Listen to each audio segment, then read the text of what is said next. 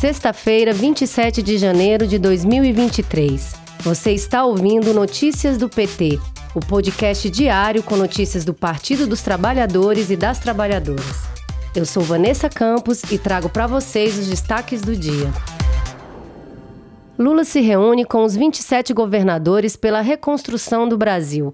O encontro começou hoje pela manhã e deve se estender ao longo do dia. O presidente cumpriu uma de suas promessas de campanha, que é manter aberto o diálogo com governadores e prefeitos, independentemente do partido.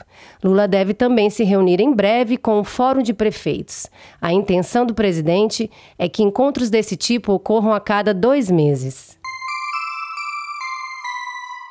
O presidente Lula conversou nesta quinta-feira, dia 26, com o presidente francês Emmanuel Macron. Durante a conversa, por telefone, abordaram a parceria estratégica bilateral e aspectos da governança global.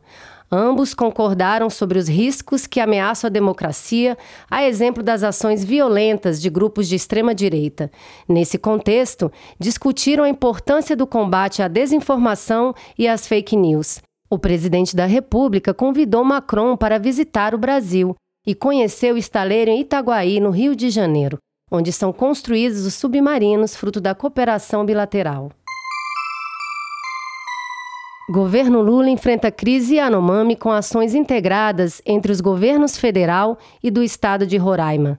O ministro do Desenvolvimento e Assistência Social, Família e Combate à Fome, Wellington Dias, participou de uma série de agendas nesta quinta-feira, dia 26, para traçar um plano de assistência aos indígenas e falou que há fortes indícios de desvios de recursos que deveriam ser destinados à saúde dos Yanomami. A partir desse comitê integrado, inclusive o presidente, quando visitou, disse: olha, aqui a eleição passou, nós temos que olhar para frente então, nós temos que dar as mãos aqui, governo federal, governo estadual, municípios, a sociedade, ou seja, quem puder aqui ajudar os profissionais, porque lá, eu diria, é uma tragédia daquelas que nós estamos ainda longe de saber exatamente a dimensão. Como é que num território que é protegido entram tantas pessoas que não são indígenas? Como é que se desativou ali as unidades de saúde?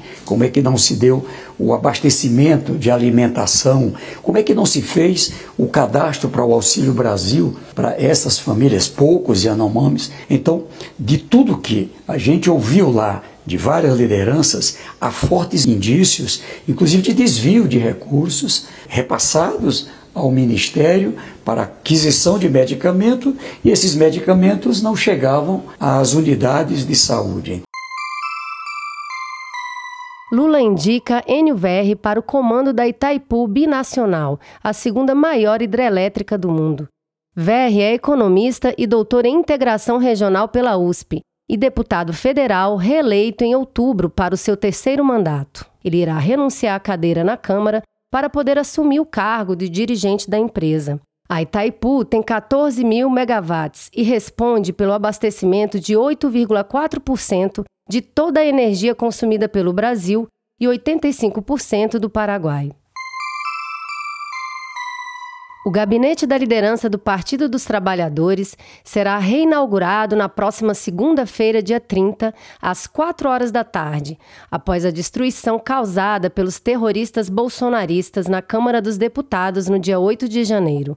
A liderança do PT, que funciona no mesmo espaço há 43 anos, teve seus quadros com imagens históricas e a bandeira do partido queimados em uma fogueira, além de televisões, computadores e telefones quebrados.